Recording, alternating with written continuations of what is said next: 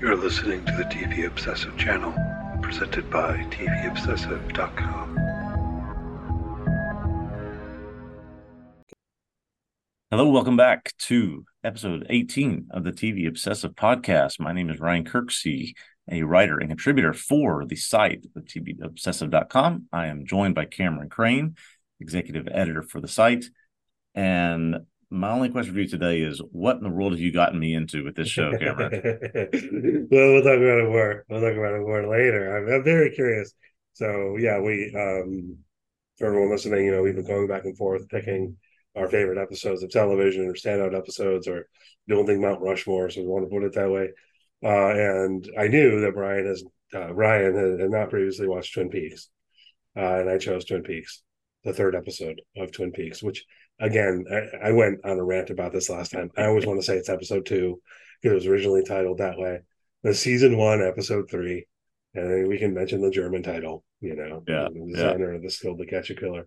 Um, so yeah, I'm really, I'm really looking forward to uh, to seeing your thoughts about Twin Peaks here on the other side. And this show is obviously you're aware uh, of the status of the show as like a cult yes. phenomenon. So yeah, and and I have some things as we get to it that I'll mention that I thought as I was watching that was, oh, that's where this is from, or oh, really? oh I've seen this before. I guess this is where it it, uh, it started. Whatever. Yeah, I got some of that to, to, toss in.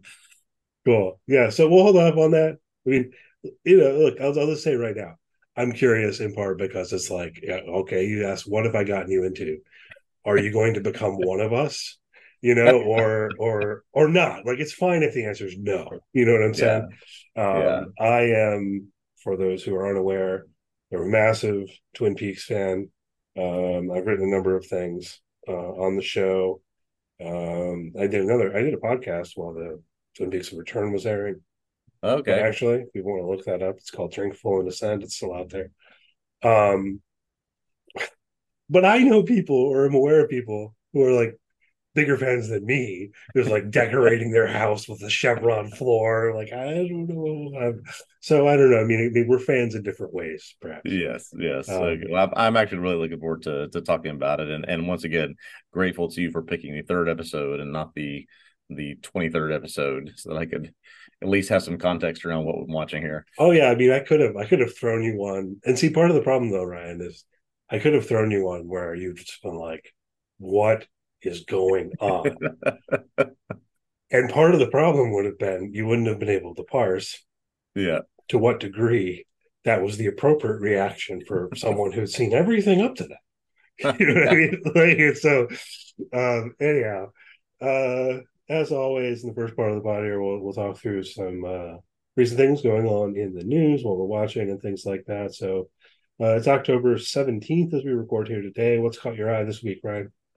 Yeah, a couple of things we should mention. A couple of um, passings we've had this week. First of all, a day or two ago, Suzanne Somers of uh, Three's Company fame and TJ TGIF fame of ABC of you know 30 years ago is uh, passed away this week. Yeah. Um, I forgot when I was reading some stories about about her about how much of a trailblazer she was in this sort of contract dispute with Three's Company. Do you do you know this story? Oh, vaguely, because they had a falling out and they replaced her ultimately. They um, replaced her after she wanted to raise to sort of after that yeah. show became so popular that she wanted sort of John Ritter level money. And they kept saying, no, no, no, we'll give you a small raise. So she said, fine, I'm going to leave. She ended up doing, I think, a season right. where she she recorded small parts when the rest of the cast wasn't around. And then they just replaced her and yeah, sort of, replaced her. lost that role. Yeah. Did you did you watch Three's Company?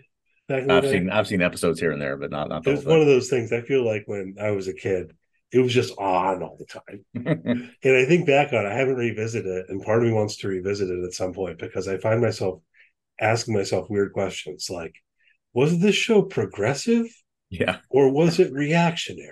Yeah, is it is it uh, you know because it's like you've got a gay character no, wait, not a gay character. He's pretending to be gay. Pretending, yeah. So that he can live as a roommate with two women. And so is it is that progressive or like and part of me wants to to um talk to like an 18 year old about this. You know yeah, right, I mean? Right. Um weird, weird show. But yeah, they replaced Suzanne Somers and I mean, it actually kind of worked okay. Now I have mixed feelings about that, but yeah, she was she was quite an icon.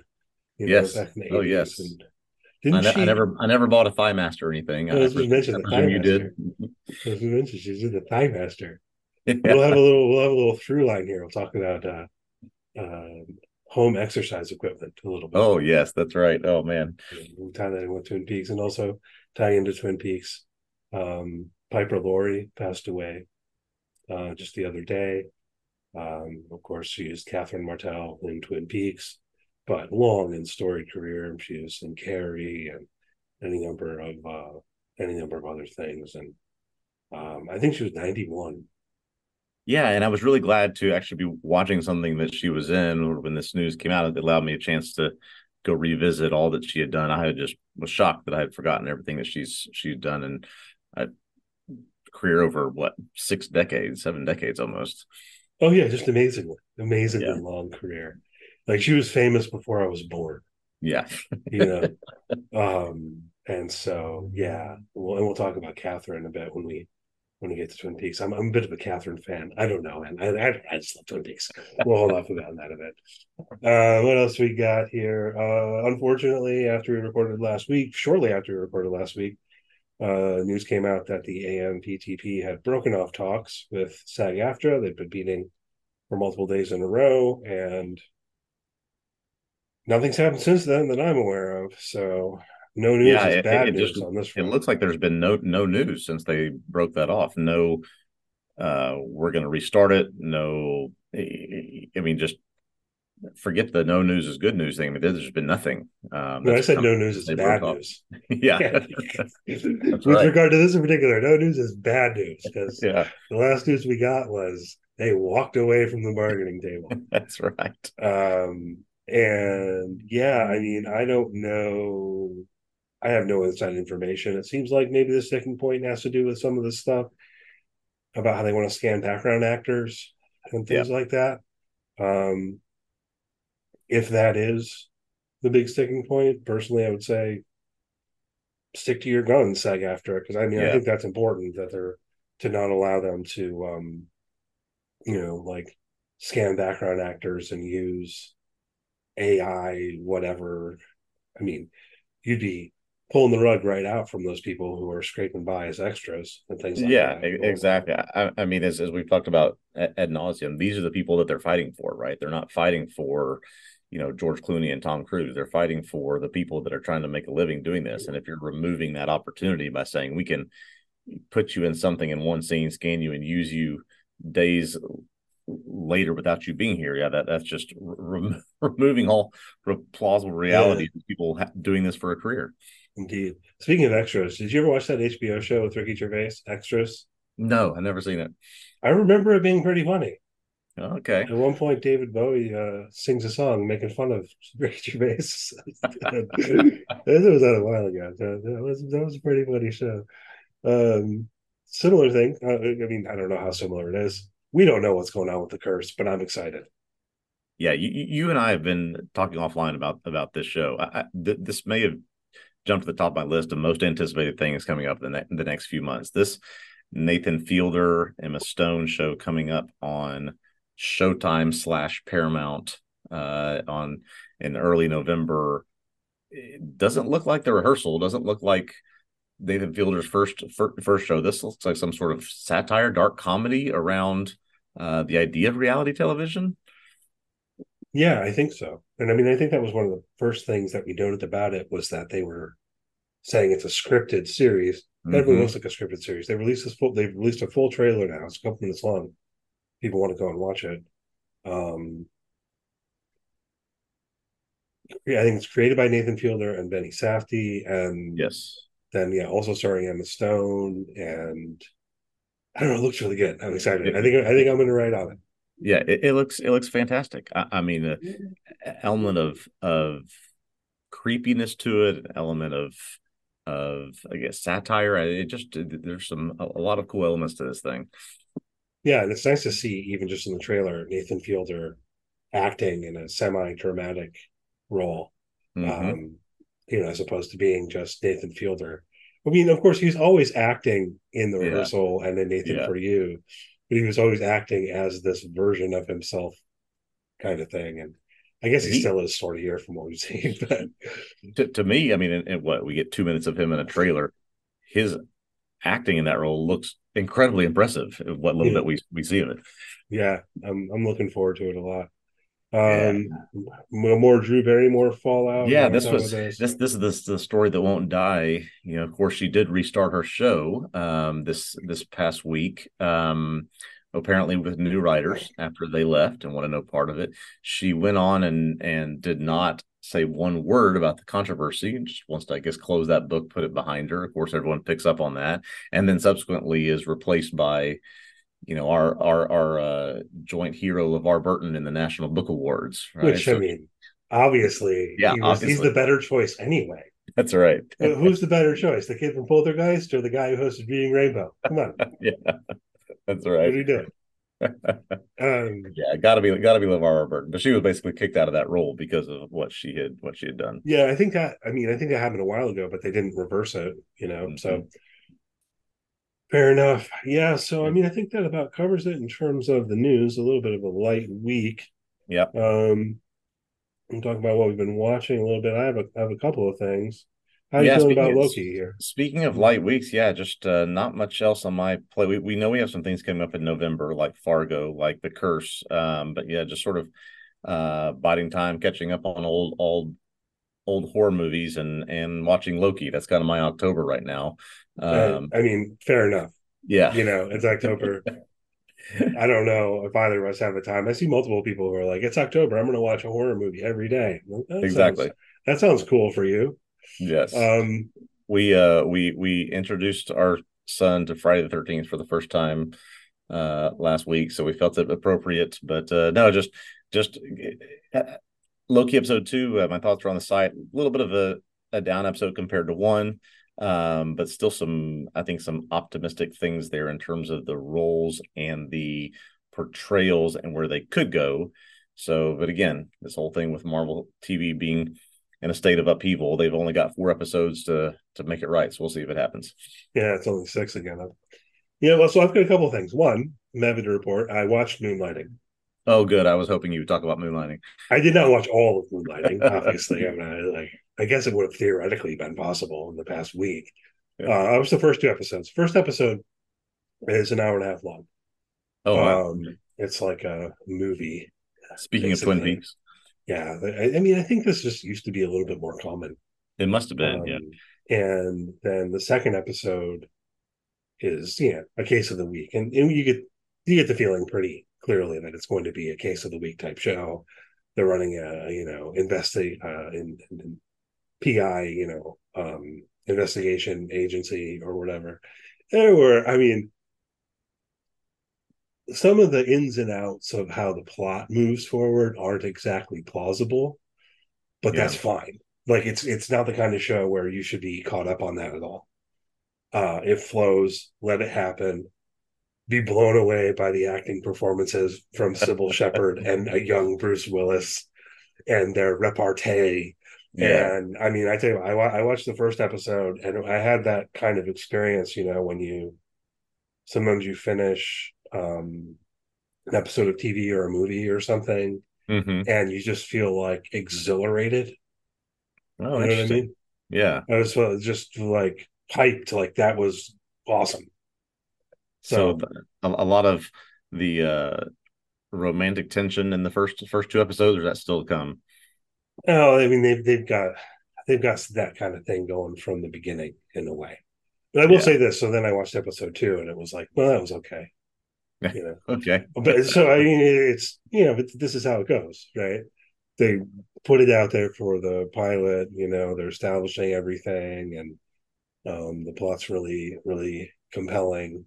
Yeah. And then then it's going to be case of the week. You know what I mean? So, well, I, I'm- curious to see how I feel about it as I keep going, and I don't because I don't expect every episode to be great. Right. You right. know, particularly when it's a show from the mid '80s. This is how TV works. You know, they're pumping out That's right. episodes, and you know, some of them are probably going to be a dud. yeah. Yeah. Yeah. No, I, I Um, think I, I am curious to hear your thoughts as you, as you go forward. If if you feel like it's it, it's worth a binge. No. Um, so the other thing that's hitting on a bit of nostalgia. So I mentioned to you before Pablo Torre's podcast slash show. I've always done it on YouTube where it feels like more like I'm watching TV. Okay, You know, okay. Uh, have you checked this out at all, Pablo? I've Torre's seen it. I've seen it a couple times just based on things you and I've looked at for the for the pod. But yeah, I mean, it's wildly entertaining. I enjoy it, but I mean, it's I don't know, it's hard to keep up. He puts out like three episodes a week, Yeah. But two recent episodes really stood out to me. I think within the past week. One was an entire episode basically where he was interviewing Maury Povich. Oh boy. Okay. you are the father. Yes. Go watch this. It was great. He's like talking shop with Maury Povich, and you know, uh, Maury Povich had a, a bit of a career before the daytime TV talk show thing took off. He's kind of like a, uh fly. He was he was an anchor in a couple of different places, and I think like Roger Ailes like kind of got him into the. It's it's just really interesting. It's just really Yeah. interesting, and and the casual mentions of how Maury Povich is married to Connie Chung. It's just I don't know. That was really entertaining. And the other one was uh uh with Katie Nolan. I guess she's one of the people who's on Celebrity Jeopardy. Oh, okay. I have not caught that, but I guess so. So I haven't actually seen the episode of Celebrity Jeopardy, but they recorded a Pablo Torre episode. I think I think like the day that the day after her first episode aired, and uh I mean part of what's funny here is like we wondered before who would be on Celebrity Jeopardy. You know, who's yeah, a right. Katie Nolan's not exactly a huge celebrity. I mean, I would guess you know who she is. I I I know who she is, but I mean, Yeah. I'm sort of intimate in that world. So yeah, so sports writer, sports TV personality to people who Mhm. maybe aren't familiar with Katie Nolan. But uh, this is really cool because what you ended up with was um, the three person panel of Katie Nolan, Pablo Torre, and Dan Le Batard talking Okay. about her appearance on Celebrity Jeopardy and kind of talking through it and so on and so forth. And she was on with uh, Chris Meloni. Oh, from uh, State- SVU. yeah, from uh, Detective Stabler from SVU. and they, they do things like pause and examine his facial expressions, like he's mad because because Katie Nolan wiped the table Oh, with, these, okay. with, with okay. with the other contestants. She um, basically owned Celebrity Jeopardy. So I don't know. I thought that was really cool and just kind of um, look behind the scenes of her experience on Celebrity Jeopardy. yeah. And that was really entertaining. And then who knows how far she goes because she wasn't allowed to talk about that. Yeah, that's that's true. I guess yeah, you can't even uh you, you can't even under the rules, I guess, reference the oh no, she can't do it because that hasn't aired yet, I guess. It hasn't aired yet. Yeah. yeah, okay. So like they could talk about the um her first episode where she won, Yeah. but then the way this works is a tournament structure. She advances to the semifinals, and if she wins again, you know, she couldn't talk you know, couldn't give anything away about what happens next. So I don't Yeah. know. For, for all I know, she won the whole thing. But um, maybe not. But anyway, th- those are entertaining, and just in general, I think I'm enjoying what Pablo Torre is up to on that show. So I do recommend it to people. Um, that it's not good. Clearly it's not always about sports. It's often And- sports adjacent. But And how long are usually are the are the episodes or the each one of his his streams, I guess. Uh, they're usually the YouTube videos are usually like 50 minutes, Okay. but then they'll do a thing where it actually ends several minutes before that, and then they'll start showing clips from a previous show. Okay. Which I don't know. I feel so like somewhere around 45 minutes. Gotcha. Okay. Yeah. All right. I'm gonna check more of them out now. Definitely, Maury Povich. Particularly, man. I, man, am gonna start with that one. absolutely, because particularly come up in the '90s, like I know you did, Maury Povich, daytime television, you know, and, and just his experience of I mean, he Uh, talk about a guy who found found his niche. You know, you want to go on national TV and find your your paternity test. That's where you go. yeah, well, one, but the biggest thing that stood out for me, without going, without spoiling the Pablo Torre show, it, but they talked about how, uh, and I think the kicking off point was someone on social media. No, it was a stand-up comedian mentioning this. Maury Povich always got people's names right. Oh, okay. And it was like their kicking off point was a stand-up comedian making a joke about that you know And but then they bring it back, and Pablo Torre and Maury Povich are talking about it. Maury Povich is like, yeah, that's the minimum respect that you owe to a person is to be sure that you got, you know, you, you pronounce their name right. And they, like there was an example of like some baby who had a two in his name, you know, like it was like wild stuff. But Maury Povich was just like, no, that's if I would ask my producers, and if we weren't sure, go find out. I would always be sure to always pronounce whatever name it was correctly. Interesting. No, So it's that's, like- that's, that's fascinating. Props to Maury Povich. I guess that, that's part of what is at play here, you know? Yeah. Anyway. Um uh, okay, so we're ready to get to Twin Peaks. I, I am as ready as I think I, I can be at this point. Let's let's dive into it. All right, I'll get uh I'll get the bottles lined up and the uh, basket of rocks. And um, all right, so on the other side, uh, we're gonna dig into Twin Peaks season one, episode three, also known as episode two originally. Um, Oh, here he goes. Here he goes again. Here he goes again. I wish I could get over this, but the problem is, I I wanted to say, oh, episode two. And like again, I know which one it is. or Zen or the Skill to Catch a Killer.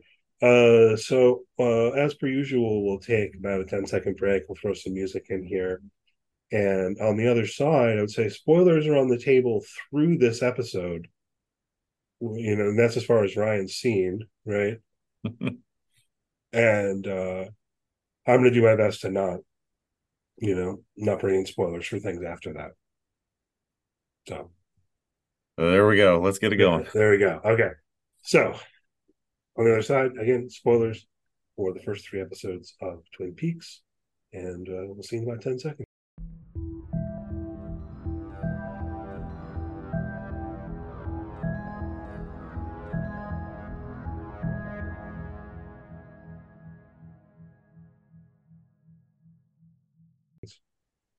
Okay, welcome back. So, as promised, we're talking about Twin Peaks, right? Again, this is the third episode of the first season. So you have the pilot, and then episode one, and then this is episode two, or this is season one, episode three. If you want to just you know give into the forces of the world. Um, brief synopsis of events. So I don't know. I mean, I imagine people listening to this might be Twin Peaks fans and know everything already, or potentially not. You know, um, Ryan has not watched Twin Peaks before. He's watched these first three episodes. So again, you know, I'm not going to spoil. I'm not going to tell. I'm not. We're not going to get into who killed Laura Palmer. We'll get into the question, but not the answer. Okay. We do have a question. But- yeah. you know, at the same time, I have extensive background here, and I don't know part of. So some of the things I'm going to point out, Ryan, maybe you don't understand why I'm going to point them out. We don't necessarily have to go into it. Okay. Uh, okay. So, brief synopsis remind you of what happens in this episode. This will begin the introduction of Jerry Horne, who comes in while the Horne family is eating dinner. Uh, he's returned from Paris with these sandwiches that are out of this world. I always love this scene. And um, he and Ben ultimately head to One Eyed Jacks, which is we're also introducing One Eyed Jacks in this episode. Um, brothel. We don't see the casino part, but the casino is mentioned um, James and Donna. James has been over to dinner. They sit and talk, and you know, uh, James insists they shouldn't feel bad about how they're falling in love because it's the truth and would have happened anyway. And you know, we're getting going on the James and Donna. We're like, oh, when Laura died. Um, Cooper informs everyone that uh, he had a dream and learned this deductive method from this dream about Tibet. So he throws rocks at bottles uh, related to people whose names start with the letter J. Um, Mike and Bobby meet Leo in the woods. There's someone there. Oh, who's who is that? Uh, Leo says, "Don't worry about it. Go out for a pass." He's threatening them. They owe him money. Um, Shelly prom- uh, Bobby promises to protect Shelly. Leo's given her a beating. Um, we get Audrey dancing in the double R on the jukebox. This is sort of a famous scene, Ryan. I don't know. Um, Pete helps Josie find uh, the two ledgers that Catherine's been keeping for the Packard sawmill. Um, the inimitable Albert Rosenfield arrives in Twin Peaks. Um, I put in my notes that he and Harry hit it off immediately, which is that that's ironic. Um, Ed tracks Grease into the house, and Nadine invents her silent drape runners. Uh, we towards the end of the episode, Leland is dancing with Laura's picture while Sarah Palmer is screaming about what is going on in this house. He's dancing to uh, Pennsylvania six five hundred in this scene. Um, and he breaks down crying and all of that. And then this episode ends with Cooper's dream sequence. We've got Mike in there, we've got Bob. He ends up in the Red Room. The first time we see the Red Room in Twin Peaks. Uh, Michael J. Anderson in the credits as the man from another place. Um, and then a young woman who, quote, looks exactly like Laura Palmer. Um, and uh, as the episode ends, she whispers in Cooper's ear, uh, noting also this is an aged Cooper. Kyle MacLachlan's got aged makeup on. This is of some significance. Um, Cooper wakes up in the middle of the night. He calls up Harry and says, I know who killed Laura Palmer. No, it can wait till morning. Roll credits as he snaps his fingers. And that's the end of the episode. Directed by David Lynch, this episode is. Okay, so so I saw this episode less than 24 hours ago. Reviewed most of it a second time. I heard you saying words just then, you know, putting words together. I I, I still am need to grasp everything that happened in this in this episode, right? Because um I, I think I have a sense of what's going on here. I have a sense of where we left things. But man, this was a this was a tough place to leave off and say you can't go, you can't go forward. because well, I tell you, I tell you what. So I'm curious for your thoughts about Twin Peaks in general and your reaction to this episode. And part of why I chose this episode is that I have this feeling that this is kind of where I don't know rubber meets the road in a certain way. I would expect most people could start watching Twin Peaks with the pilot and they'll like it to various degrees. And like it's mm-hmm. good, it's well done. How taken are you by our quirky special agent Dale Cooper? Again, like it yeah. might vary a bit.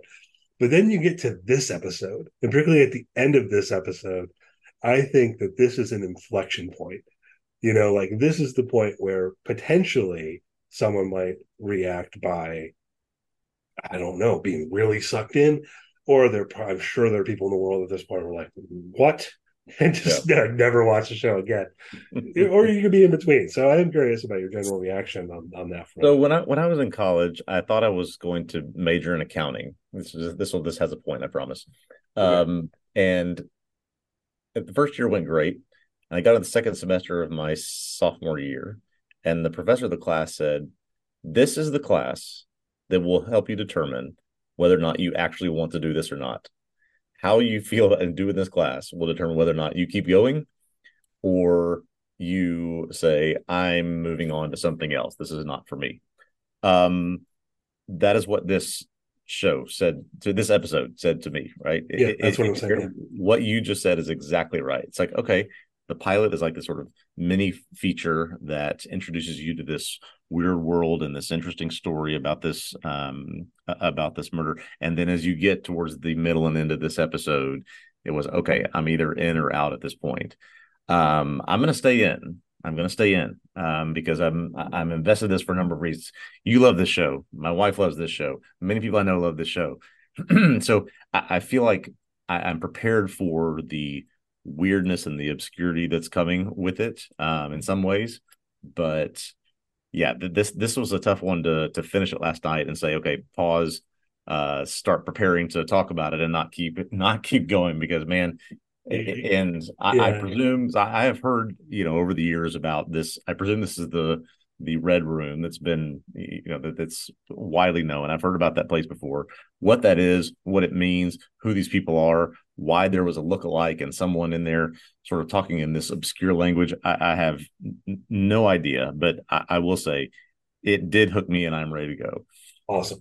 So i'll tell you this. First of all red room is a term applied to the show. It's not a term okay. in the show why do we call it the red room? I don't know. It's a red room right? Like it's got a chevron floor um, yeah, that, I mean, it, this is infamous, and it's always so striking to me every time I remember that this aired on network TV. This yes. was on ABC. I'm surprised people stuck with it. Frankly, I, I mean, yeah, this is this Yeah. to, to think that this was on a not just cable TV on network for basic channel TV. Yeah. 30, And- 35 years ago. Right, 1990. Um, and yeah, that was also they. Um, there's a bit making fun of it on The Simpsons where Homer's watching the Red Room scene, so that does enter into the cultural kind of consciousness in a way where I'm not surprised. Do you know? Um, maybe you don't know this. How they filmed that?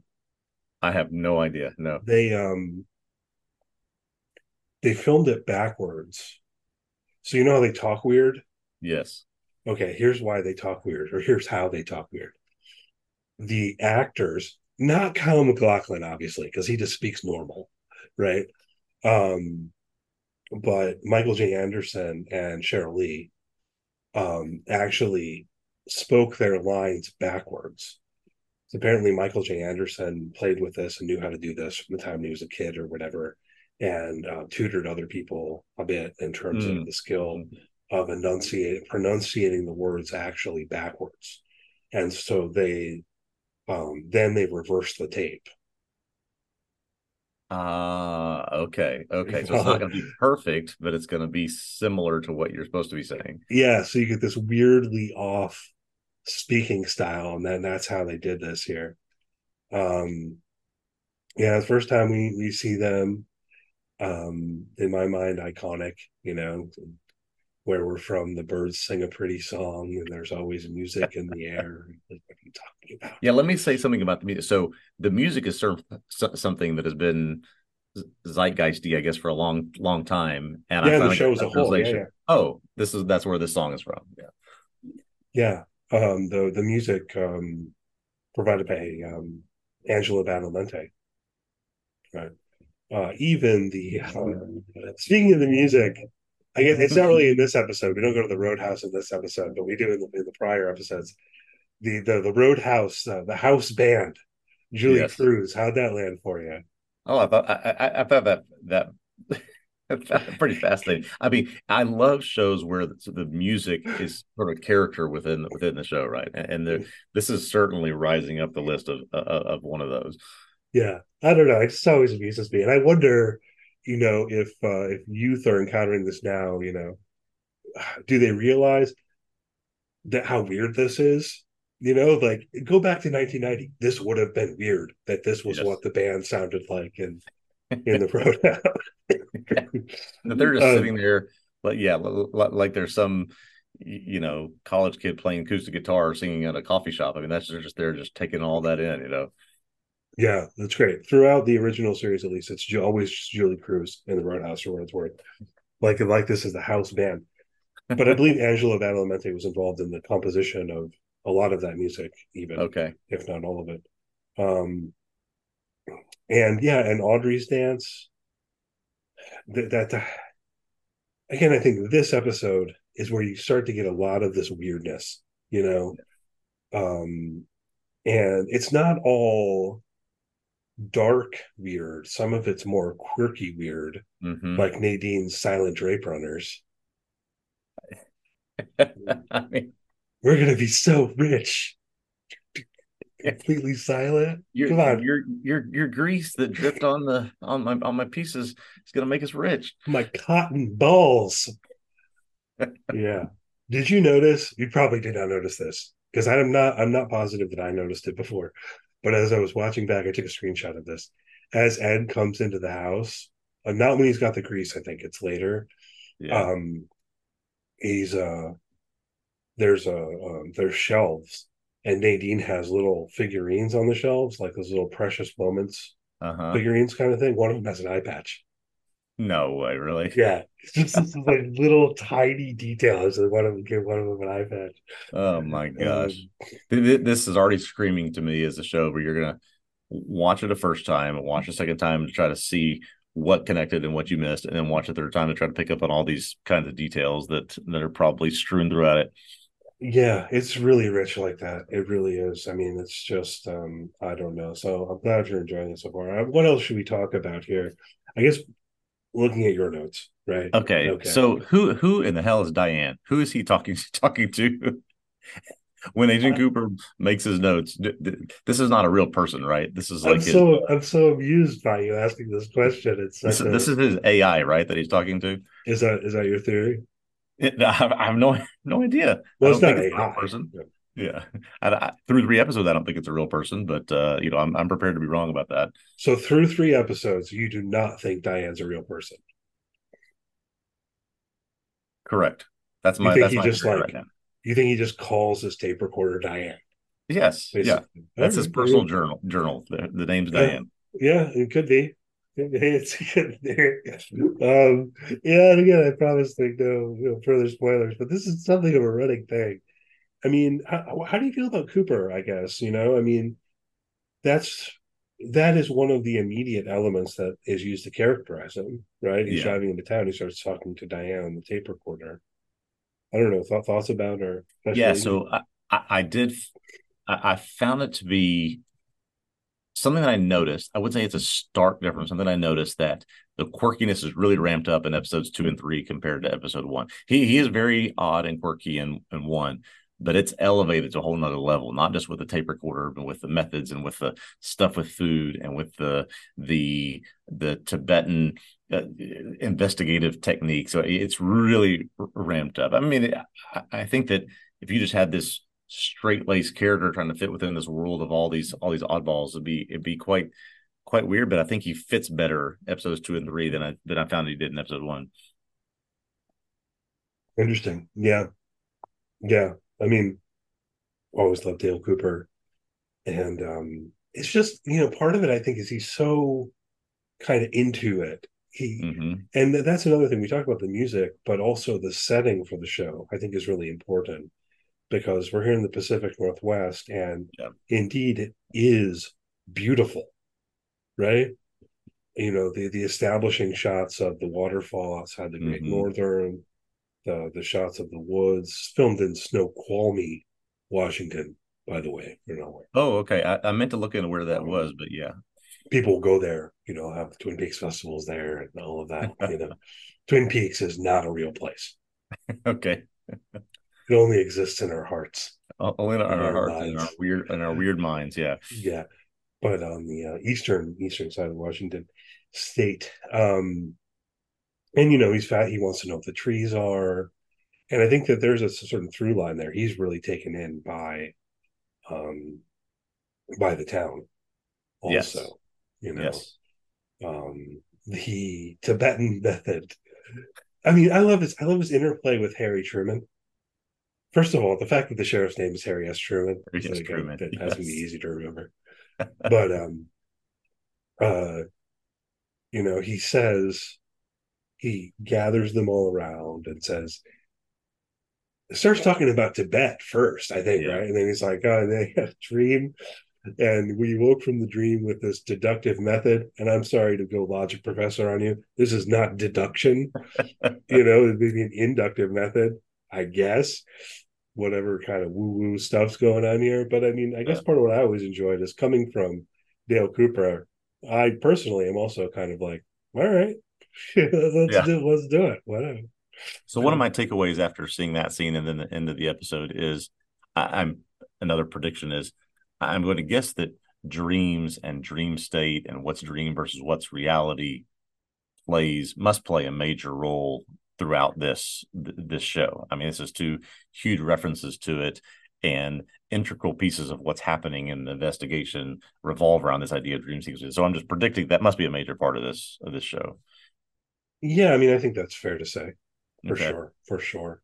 And you also mentioned, um, or I didn't mention in my synopsis, you get the vision from Sarah Palmer at the very end of the episode, right? Yes, yes. And that's how that's how it closes with uh and I think it was um who's the um Sarah's mother or Laura's mother, yeah, Sarah, who's Yeah. seeing what she thinks might be a you know the killer or someone in the home that um you know she, she's dealing with this grief. We see both of them, I guess, dealing with that with that grief in this in this episode. yeah. I remember exactly what's here and what isn't. Yeah, I Um, mean, so this one, this one we saw the mother Sarah with visions of someone in their home, um, visions of Laura walking around upstairs, and then the father dancing with the picture and just Yeah. breaking down and and that whole fiasco. Yeah. She has a vision of Bob here. I think Say Again, she has a vision of Bob here. I think. yeah. So Bob's sort of the long-haired guy. Yeah. She sees him like behind the couch or something. Yeah, I think she sees it's that. behind the but yeah. There's an, another interesting anecdote that apparently uh, Frank Silva, uh, who plays Bob, um, was like a set dresser or or something, and he was just accidentally in a shot at first on, in the pilot, and David Lynch liked it, and he became this huge part of the show. Um, so he's, he's like the Game of Thrones coffee mug that uh, that shouldn't have, shouldn't have been there. Yeah, but that wasn't a happy accident. See, like Yeah. it, it- what what feeds in David Lynch likes happy accidents. You know, right, right, right. oh, they are like that wasn't intended, but we're going to use it, right? Whereas, yeah, I mean, the, the Game of Thrones Starbucks mug was just a mistake. You know, Yeah, yeah. If, if, from that point they would said, oh, because this is actually a virtual reality world that people from the 21st century are coming to, or something. Yeah. But of course, they they weren't going to do that. Um, so, all right. So, of course, the guiding question of Twin Peaks, particularly here at the beginning, is who killed Laura Palmer? Yeah. So you're just a couple of episodes in. I'm immensely curious, Ryan. You know, who who are you thinking Yeah. Laura Palmer? Who's on So- the top of your list? So I've got a, I don't know, a, a final four of people that at least have been hinted at. We've seen little evidence to um to point one um one direction. Um I, I guess my least conviction would be that this Bob character that's just seen in in the vision. I don't know much about him yet or who he is or what the what the connection is um, to that character, but we've seen you know this sense of was in the house or she or the mother Sarah thinks he was in the house. Um, so that's one. Um, we have Leo, I guess, who is the abusive husband, truck driver who um, told his wife to wash the clothes and she finds a bloody shirt. Um, he's clearly got some nefarious things going on with um, with Bobby and um, another. I forget the other kid's name. Mike. Mike. No, yeah. here- two things at once, actually. One, you don't see many TV shows do this, but people with the same name. yeah. You, you know, you it's all over the place in the show. It's all over the place in the show. So you've got Mike and Bobby, right? And then in Cooper's dream, the one armed Yes. man says his name is Mike, and the other Oh, boy. guy's name is Bob. Oh, but that's yeah. that, that's different, right? Uh, so I, sh- I showed you. I had to find, you know, something I had to do with it with a show, uh, Dark. It's on Netflix. Anyone's ever seen that? I had to find and have been referencing this family tree type diagram of all the characters, how they're connected, and what their what their stories are. So yeah, it, it's through three episodes. It's it's quite a large cast, quite a lot to keep up with. I'm sure there'll be more clarity, but yeah, there's Yeah. a lot of interconnected relationships here that have been complicated to to track so far. Right. Yeah. And I didn't even think to mention like the, the the doublings of the names. Like I think there's potential significance to the doublings of the name, but not in a straightforward way. Yeah, Anyway, I didn't mean to interrupt you. know, you're good. You're of good. course, So there's the- a question of of Bob's reality, Mike's reality, not Mike and Bobby. Mike and Bobby are real; they're high school kids. But Mike dream, and Bobby are real. dream characters. What I really meant to interject to say about Leo was the bottle broke. Oh yes. So, like, obviously, this is this is a lead, right? Yes, yes, Yeah. and, and yeah. So we're getting these these clues. We're getting leads from various. And speaking of leads, um, I think his name is Doctor Jacoby, who we see at the end of episode two. Clearly, he's been seeing Laura as a shrink. He's got he's dug up the other half of this heart locket, and he's listening to tapes of her um speaking about things that are going on in her life. So, I mean, this guy's clearly on the radar as a- as a suspect right now, and I mean, there's certainly a screw loose there. I mean, we see it from the very moment I think when we meet him in the hospital and he's tracking down Cooper and and Truman. But yeah, this this guy is squarely on, on my on my radar, as well as the another person I don't know anything about the, the, the one armed man that Cooper keeps referencing, um, and that we saw I think in the mirror of the hospital.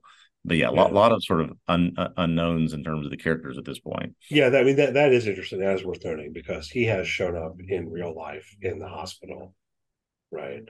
Whereas Bob has only been Yes. in Cooper's dream and, and Yes. the vision, right? Um, Yeah. So I mean, let, let's be clear. My real prediction is we never find out.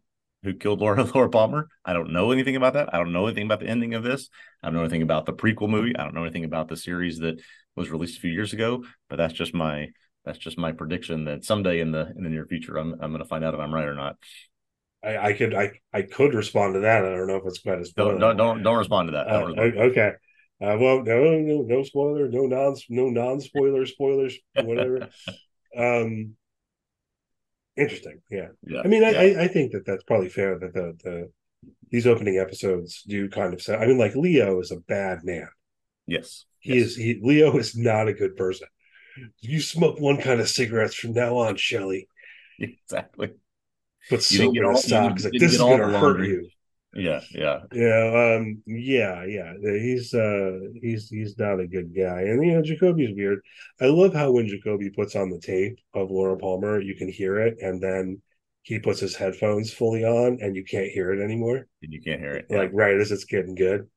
Um, a number of small things like that. I, I I don't think I mentioned one of the things that's always stood out to me though, hitting some of these smaller notes is that I feel like Twin Peaks is one of the only TV shows I can think of where people actually eat food. Interesting.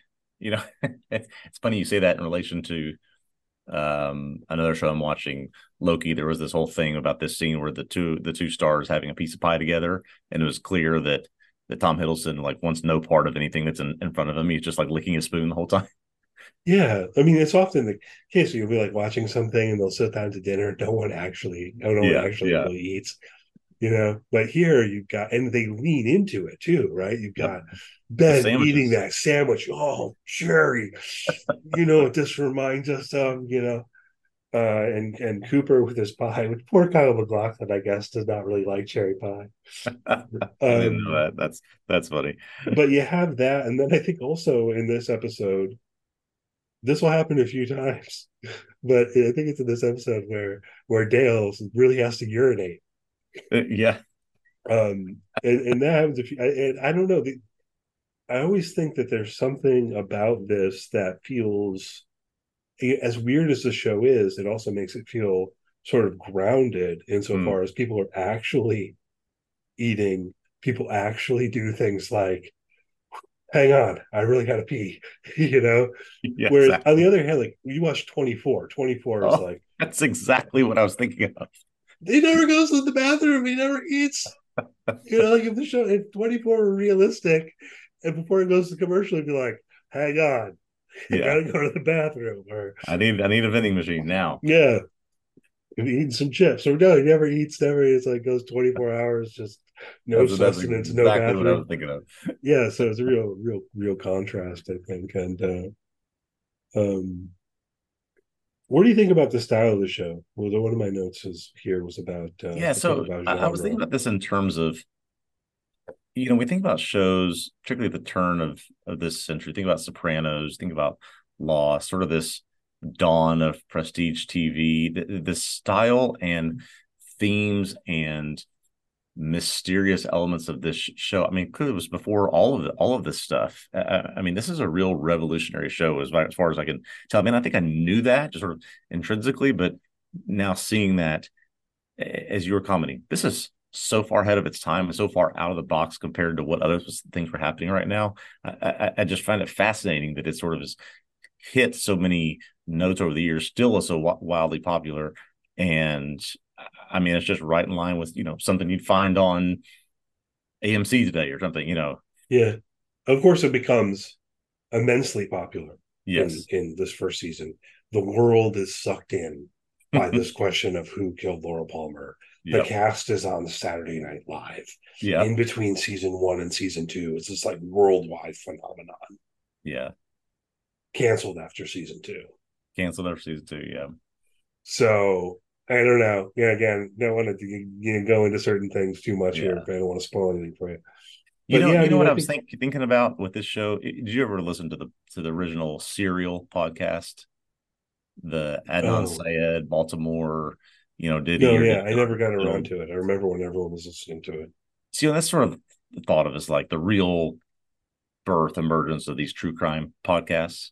Um, and what's interesting about it is there have been countless, countless podcasts around the same theme and, and same similar stories, but nothing was ever able to quite match the uniqueness, originality, sort of the first sort of things that just hit you in the face with the, these types of podcasts. Um, you, you know, when I think about this show in, in a similar way, that probably so many knockoffs, so many things that try to try to do it, um, haven't done it as well or haven't been as successful because you know just something about being the first one to do something like this. It's just very very unique. If I think about you know when I was watching as a whatever 12 year old when this when this came out yeah and i mean also i was going to lump in something about invitation to love which you only get a little bit of that so far the tv show within the tv show like Shelly yeah. is watching the soap opera called invitation uh-huh. to love which is a fake soap opera within the soap opera of twin peaks like yeah. part of the point i want to hit is that there is a real real level in which twin peaks is a soap opera and it would be wrong to push back too much against that. It yeah. is a soap opera, and it's a mystery, and it's a drama, and it's a comedy. Yeah, um, and it's kind of blending all of these things together, you know. Um, and yeah, I mean, maybe that feeds in a little bit to what you were saying about all of the relationships and how yeah. how there's like there's mysteries about that too I realize yes. or remember, you know, that here you are just a couple episodes in. What exactly is the relationship between Catherine and Ben and hmm. Josie mm. and Pete, you know, and then on the other hand, the you know, the backstory here with Mike and Bobby and Leo yeah. and Bobby was Laura Palmer's boyfriend, but he's been having an affair with Shelly Johnson. Um oh, you know all, all of this kind of yeah. Oh and, and course, this this was a go good episode that introduces just sort of the first little nuggets of some of these trysts and dalliances and and secret things happening that uh, you know add whole other layers to who done it what's going to happen what are we you know getting ourselves into so i mean this, this was a good episode to introduce all of that yeah it's like everyone is involved in some secret illicit yes. romance yes you know and I, I was going to mention ed and norma you know, here's Ed married to Nadine, who's obsessed with her silent drape runners, but he's really in love with Norma. We've mm-hmm. learned in, in a previous episode already, Ready Norma has a husband who's in prison named Hank. You know, oh, it's yeah. just like there's so much. And so, yeah, I mean, if you were keeping track of all this, could hardly blame you. Right. Yeah. That's um, why I've um, got I've got my my chart here ready to to keep watching in the future. Yeah, and that's kind of funny now too. I realize, and then in in this episode, maybe you're starting to get a handle on it, and then this episode they go, "Here's more characters," right? Because yeah, Jerry Jerry Horne shows up, and and Albert shows up towards the end. How did how did uh, Albert land for you? I presume that you recognize the actor Miguel Ferrer. Okay, hold on. Let me reference my chart. Make sure I'm remembering who who Albert is. Remind me who Albert is in the show. Um, he's the forensics guy. Who... Oh yes, yes, yes, yes, yes, yes, yes. What what have I seen him on before? He's on been on plenty of stuff in the nineties. Tons of stuff. Um, yeah. Okay, so yeah, the first he, thing yeah. that comes to mind for me for some reason is the movie RoboCop. Oh but yes, he's in tons yes. of stuff. He's in a RoboCop. Yes. So his interaction with his interaction with Lucy, I just thought was was classic, calling her curly and all, and all this. And Cooper saying he lacks the so the social niceties. Yeah, that was an interesting way to describe him. Yep. And I love how then um Albert and you know, Albert's making fun of this, you know, two horse town or whatever, and then Harry says, uh, I hear you're real good at your job, and that's good because otherwise I'd knock your teeth up, you know, yeah. two blocks from here or whatever. And Cooper just looks at him and gives him a thumbs up. Smiles. Yeah. Uh, just I mean, just really good, really good stuff. I, I mean, I'll tell you, I, have been needing a show like this to stay interested in and, and binge, and I, I am very glad that I'm starting it. Frankly, Awesome. Well, I'm glad you're enjoying it. We'll have to check in down the line and yes, on the pod here and see, you know, how far has Ryan gotten in Twin Peaks and does he still like it and all that kind of stuff.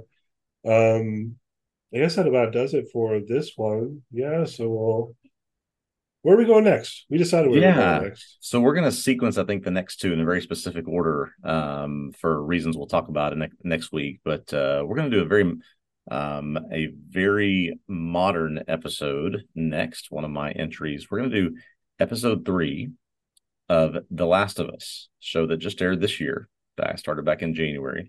This episode is called Long, Long Time and got a lot of acclaim when it aired back in back in the winter. Um, and you've not seen Last of Us. I haven't. So should should I watch the first two episodes before I watch episode three, or I, I think it would. This falls into that category. You and I had this discussion a long time ago about you know does this qualify as what you might consider a bottle episode or a standalone episode? You would not be lost if you watched only this episode, but I think to add the context of why they did this episode this way, it might be helpful for you to watch the first two. Okay. Yeah. Maybe I need to watch the first two for it to land right. Yeah. So yeah. I'll probably I'll, I'll try to do that here. Um looking forward to it. You know, I mean The Last of Us is one of those shows that I just didn't manage to watch on schedule and I just Yeah. didn't find time for it. Yeah, Yeah, I have it- not- nothing against it. So It is. Well, I mean, clearly I've put it in my top four. I, I wrote on this show for the site. We'll we'll talk more about this next week. But it, the night that I wrote about it, you know, the next day, I think I wrote that I had put this in my pantheon of TV episodes. It, that quickly, it had that kind of impact on me, and still here we are, whatever, ten months later, still feel the same. well indeed. Well we're gonna test that. Yeah. I, I won't say what it is now because we've been like holding it as a secret. But if Yeah. people really want to look into it, Yeah. after we do The Last of Us next week, I'm going to choose the one that Ryan kicked off Mount, Mount Rushmore That's right. That's in order right. to put it on, which is in his article that he wrote. Like, so again, if you want to go dig up his article on this Last of Us episode, it's Yep. right in there where he says, you know, um, but anyway, uh, looking forward to it. So, Yeah. you know, we'll um, leave it there. Should be great. Should, should be great. Yeah, watch the first three episodes of Last of Us if you want to dig in with us.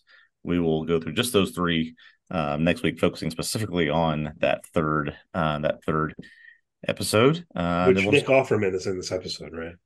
that's right. A big fan of Nick Offerman. It's like you, you, you got me a little bit already. Yeah, Ron and, Swanson. okay. and so Uh, and I'm you'll understand why I think I- think you should watch the first two when you yeah finish this episode and and and see his role in in, in this one and and for how it relates to the others. So I, I I'll, that's all I'll say. We'll leave the rest for next week. All right. So again, next week we'll talk about The Last of Us, episode three, long, long time. Uh, as always, thanks for listening. Um, check out our website, tvobsessive.com. Uh, of course, please like and subscribe and leave rave reviews for the podcast wherever you may listen to it. Consider popping over to our YouTube channel and subscribing there. Um, you just get the video is not much to look at. Maybe I need to do more of the video to get people going on the YouTube channel. The video just like gives audio bars, you know. I presume I presume they could uh we could do vid- videos of us, but that, that doesn't seem very entertaining to me. Yeah, I don't know that I want to do that. We could, but we'd probably be more likely to get people watching on YouTube if it were just even video of us. But I don't know. You know, I'd have to like put my face on and Yeah, right, right, all, right. all of that kind of thing. Um, anyhow, uh, follow us on social media. Follow the site. You'll be able to find us as uh, TV Obsessive. Uh, if you want to follow me on Twitter, it's at Caemeron CC. Ryan is at Cable Box Score, and I think that's about it. Yeah, this was really good. I'm glad you picked this one. Appreciate the conversation. I'm gonna dive more into it and let's revisit it sometime soon. Yeah. So see, now you can go, and here's he's like this episode end. It can wait till morning. So like I'm sure you're on the edge of your seat to find out who killed Laura Palmer right away because that's, That's right. obviously what's going to happen. That's right. First first line of the next episode is gonna be All right, man. All right. We'll see you next week. thanks. See you next time.